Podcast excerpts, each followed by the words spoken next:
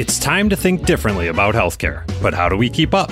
The days of yesterday's medicine are long gone, and we're left trying to figure out where to go from here.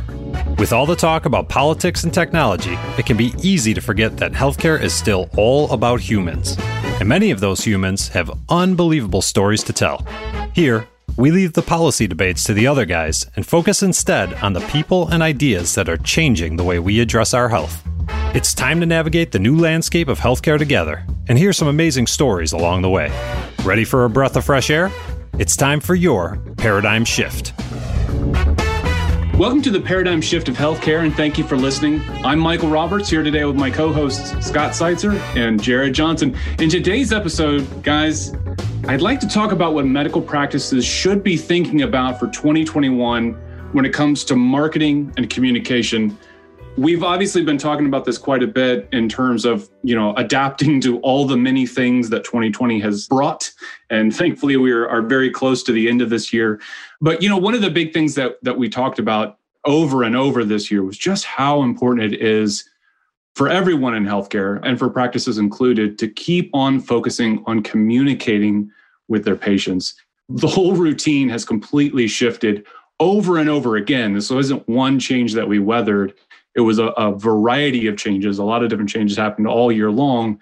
And man, we just needed that information all the way through to just keep guiding us on, on simple things like how to get into the, the facility, how, you know, just relying on telehealth or, or whatever those options would be. But that's one of the biggest things that we take from this year, I think, as we're kind of leading into next year. That's not going away. No, no, it's really not. Everybody wants this to be over. And we're not going to be anywhere near normal for quite some time. And then what is the new normal? I guess that's going to be a new podcast down the line. But communication will be critical. We're getting better at it now. We're getting better at updating our materials, both online and old school paper, regarding what to do vis-a-vis COVID and changes that are occurring. There's certainly, for everybody who's been in a hospital or a doctor's office, hey man, you got to wear your mask, and that's not going to change for a while. And uh, I think that, you know, there's two layers to this in my mind for twenty twenty-one. So one layer is stay strong, guys. We have to keep wearing our masks. We have to keep communicating about what's going on with COVID. We have to still be good at, extra good at doing all that. And then the other layer is, gosh, when can I get back to normal from a business perspective? So there's this triage of like, I just need to take good care of my patients and make sure they're reassured. And then it's like, how do I turn the water back on, right? How do I get back to normal in terms of just getting surgeries rescheduled, et cetera? And I do believe that the people that we have been working with who are actively marketing themselves during this crazy time, they've been quite successful because a lot of people are not marketing. They're kind of hiding right now, or just trying to handle all the new responsibilities of COVID. So I, if you've got the time, if you've got the wherewithal, if you've got the budget, I would strongly suggest that you not only communicate about what's going on in your area right now regarding COVID, but also start thinking about marketing yourself if you're not doing it already. Yeah, Scott, we, you know, one of the big things that we were talking about sort of before the show leading up to this is we've been through this cycle now, right? Like yep. There are practices that had to turn off all their elective surgeries, you know, had to go through this process of really just kind of not being able to help in the same way that they're used to being able to help. And there's always been this kind of looming, hey, that could come back. And we're right. certainly in that kind of phase right now where depending on what state you're in, depending on what area you're in, like this could happen all over again. Oh, yeah. You know, guys, I humbly believe that it's going to get a little bit worse before it gets better. There are, are a lot of people who have, I'll call it COVID fatigue. And so those numbers yeah. are going up, which makes it more difficult on hospitals to have elective surgeries if their hospitals are full with sick patients. I think everybody sees this vaccine, vaccines, I should say. I think the Moderna one has just been approved by the F D A, so yay. But hey, it's going to be a while before we get all that.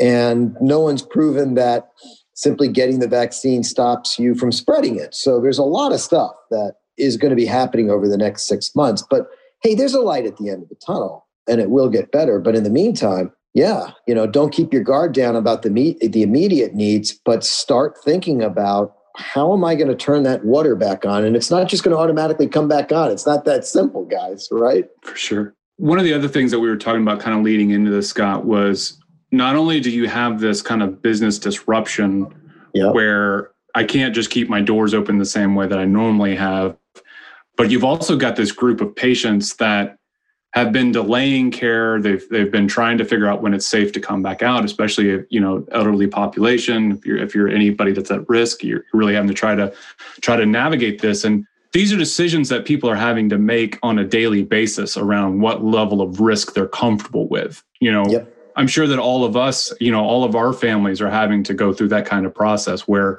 are we going to this particular gathering? Are they going to stay far enough apart from one another? Or, you know, these are conversations that my wife and I are having on a daily basis. So you're in this at-risk population group, perhaps, or, or you've just been willing to just stay away from all this stuff. And now you haven't been going to get that care that you need. And and I'm not even thinking in terms of like, you know, chronic conditions, but just, sure, hey, I just didn't get that hip replacement yet. I put off this. And whether that's because you're you're worried about getting back out, or whether it's because your your insurance got disrupted in the middle of all this, you know, economic turmoil. So, man, there's a lot of patients out there right now that are trying to figure that out, and they're they're going to have to get back into this, you know, the healthcare scene at some point. But, you know, what what challenges do we think that are are ahead this year, guys? I think again, I go back to those two layers. So on the one layer, it's the doctor as a practitioner of medicine, and the other as a, the doctor as a, a business person. From the perspective of the doctor as a practitioner of medicine, it is so hard to take care of people. You have to change the way that you've been taking care of people. It's not very laissez-faire anymore. There's a lot of things that need to be planned step by step. So a lot of things that you didn't plan on thinking about, like just walking into a room to say hi. You know, I mean, do I have my mask on? I mean, we all deal with this, right? When you get into the car just to go shopping, do I have my mask on? You know, that kind of silly stuff.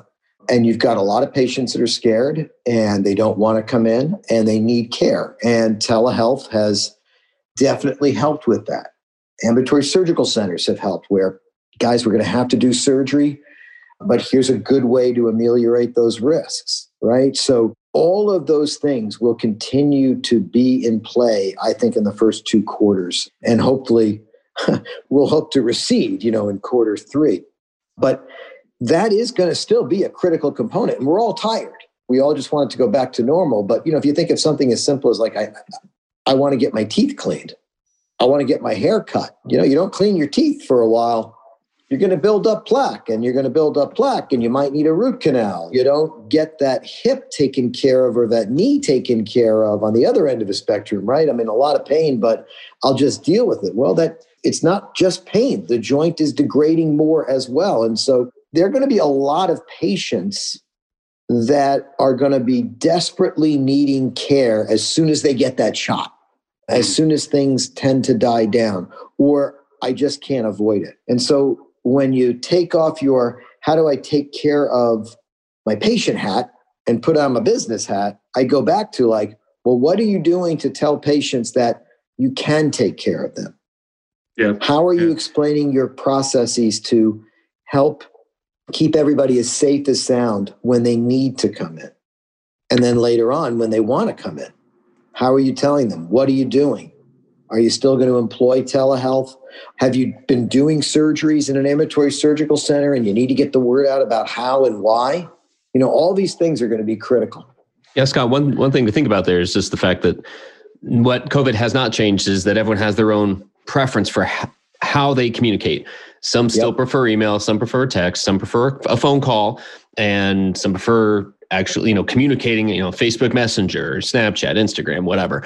And that part is always going to be a factor in doing things. And we, you know, hopefully when we're thinking about all of these things, the the things, the topics that we need to be talking about, we're also thinking about the channels. So we're also yep. realizing that we can't just put it in one place and say, hey, we, we put it there, you know, we put it in this, in this one place, we communicated it out, and now everyone should have that. We should still assume that people have not heard it. And so let's over communicate it. Let's put it in every channel. Let's put the same thing in every channel. And I think even just a little bit of a A, a greater recognition that communications need to be rock solid. They need to be consistent. We need to be saying the same things in each of those channels. So let's not assume that it happens, and let's not assume that just because we posted it somewhere that people have heard it and are being communicated to. Talking about telehealth just for a second, you, you brought that up, Scott, as you were talking through these these items.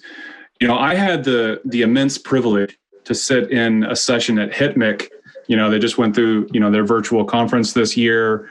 Got to hear the fantastic Dan Dunlop, and Jared Johnson was also there. Ooh. He also did a good job. I'll give the kudos there. Jared, one of the things that you brought up in the midst of that presentation there was understanding the nuances of the telehealth experience. And I really found that to be a pretty fascinating topic, and loved if you if you could kind of rehash that a bit for us, for those that, that didn't get the chance to be in the illustrious HITMIC event like I was. You were talking about it uh, in terms of uh, telehealth isn't a differentiator. Like, these are just expectations now. And there's even, some people may even be looking for something like even hybrid models to, to go at this. So I'd love to hear you kind of kind of talk about that a little bit. Yeah, you're buttering me up pretty well here, so I'll I'll, I'll I'll do my best. Yeah, what we were talking about was an example from a, a colleague of mine who is in the healthcare marketing space, and she had a real example herself of uh, her daughter having a chronic condition and needing to come in on a regular basis.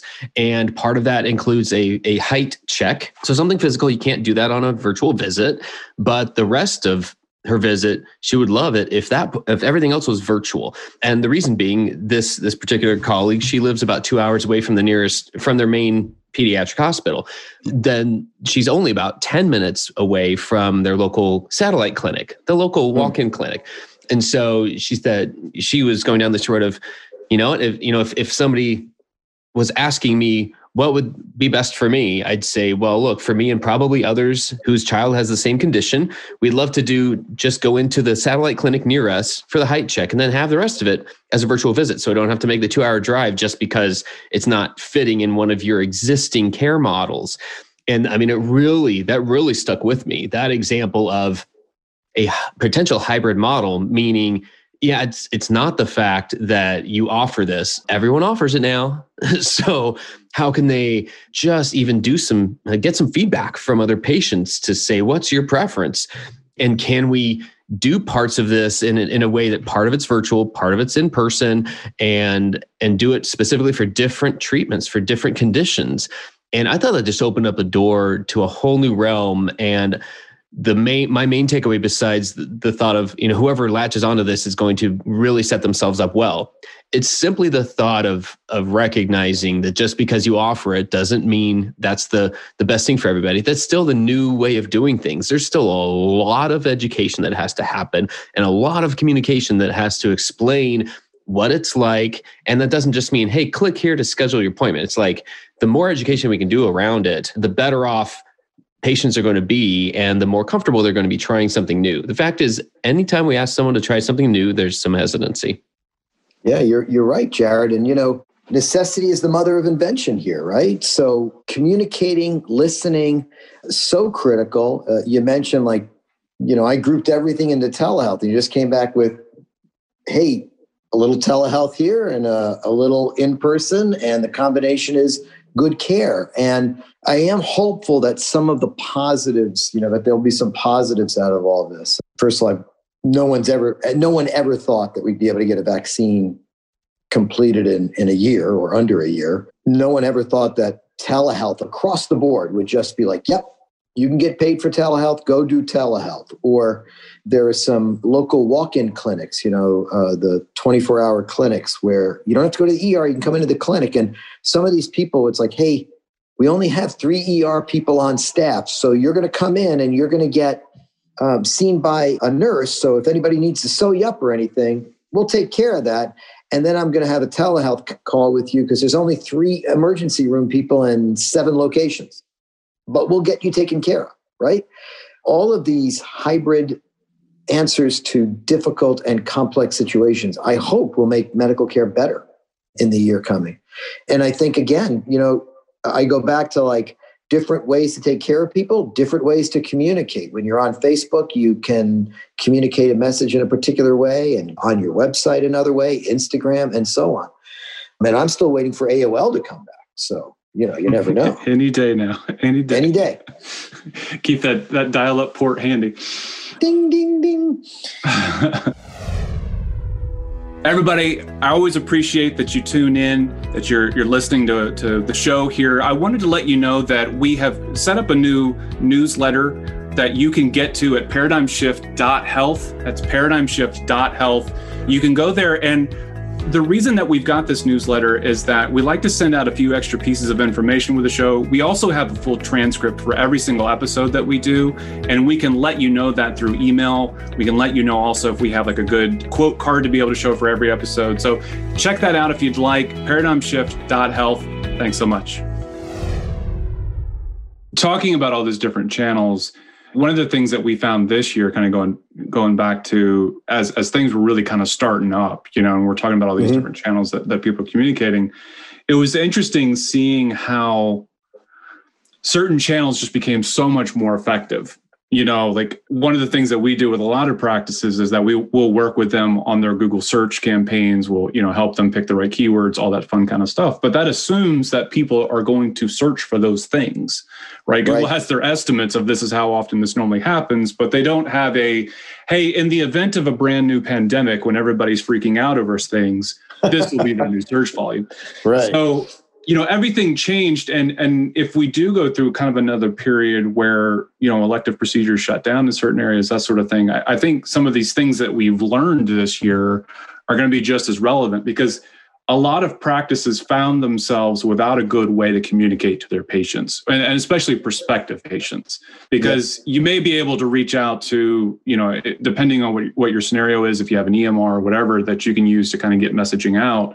But if you're trying to help somebody figure out all these different, you know, questions that we've brought up, and you're trying to get them in the door for the first time in the midst of all this stuff, people aren't going to use those normal searches, right? They aren't going to just look up, how do I get this, this particular procedure done? So now you've got to find a different way to get that messaging out. And I, I think that's kind of one of the biggest takeaways for from this year, is that you can't get so locked into one channel. And I, I know we've kind of said this in one way earlier, but not just for your current patients, but also the way that you're getting out in front of new patients. There are going to be these disruptive moments, and we're certainly nowhere near being done with disruptive moments for yep. even with COVID. And so practices have to be ready to be able to, to kind of jump to other spaces. You know, Jared, one of the things that, that I've heard you talk about, and I think we've discussed some before, is just how much voice search is becoming a thing. And that's something that a lot of practices that we'll end up talking to sometimes, like just trying to handle regular search is something that they struggle with. But even thinking about where voice search is going, and, and whether twenty twenty-one is the year where that actually really, really takes hold, or whether it's five years from now, either way, like, you know, what are the kinds of things that people need to be thinking about around voice? It's pretty basic, and, and actually similar to what, what you and Scott mentioned on a regular basis, in terms of the, the easiest way to do it is to just to ask the device, like do it yourself, you know, pretend like you're a potential patient and ask the voice device, ask the smart speaker, ask Alexa, hey, da da da da da, find my nearest, you know, orthopedic surgeon, or, you know, or near me or whatever, and see what shows up. You see what the device tells you. That's going to give your, your first indicator. But basically that, if you realize, you know, most smart speakers are linked to locations data, which is stuff you should be, hmm. you know, keeping up to date anyway. So always keeping your, your Google My Business listings up to date, always, you know, especially around, you know, holidays and, and when things have been changing because of COVID. If, if one location, one clinic, or one part of the office is COVID patients and one is not, you know, then those are, those are just essential things to have listed correctly in all of your business, uh, your business listings everywhere. So that's just one of those things that still doesn't seem to resonate a lot with folks to realize, oh, that's where that data comes from. I just thought if, yeah. you know, the Google can find stuff, and it's like, well, where's Google finding stuff? It's the same way with the Amazon ecosystem. Where is it finding stuff? Well, in your business listings, you have full control of that, and that yep. needs to be updated anyway. You're right. Yeah. Business listings are so not I, I'll, I'll use the silly word of it's not sexy, you know, from a marketing. I was thinking the same thing. Like, I don't know what you're coming up with, but I'm thinking, yeah, it's not a sexy thing. Uh, you're it's, right. It's not the, it's not the new hotness, you know, it, it's like, it's kind of mundane work to do in terms of content to kind of keep up to date. But man, so many of these systems are now drawing from it. And there, there's even rumors going around that Apple may be trying to make its own search engine, you know, all these different kinds of things. And some of these existing databases that are out there are the best sources of information for this stuff, and simply getting accurate information and going back and updating it on a regular basis. Like what you're saying, Jared, like, hey, we're going to be closed Christmas Day. We're going to be closed New Year's Day. We're going to be closed, you know, that kind of stuff. It's it's such a, you could give that task to anybody in your office to get it done. So it seems like it's not that important. And yet it's so critical in patients being able to find you at the right time and find you on a variety of, of devices, you know, as especially as those devices continue to get more and more diverse. Yeah, you know, I, I always uh, describe what you're talking about, like making sure your listings are correct uh, as uh, it's not exciting, but it's kind of like putting primer, you know, on your walls before you paint, because if you don't do the basics, everything else is just not going to look that good or work that well. And there's just a lot of things you need to think about. But now we're going down into this one little pathway of like, guys, I go back to the big picture of, and I think you said it well, over-communicate, Jared. Uh, you were mentioning that earlier. Over-communicate how you're taking care of your patients, how you want to bring them back, and what you're going to be doing.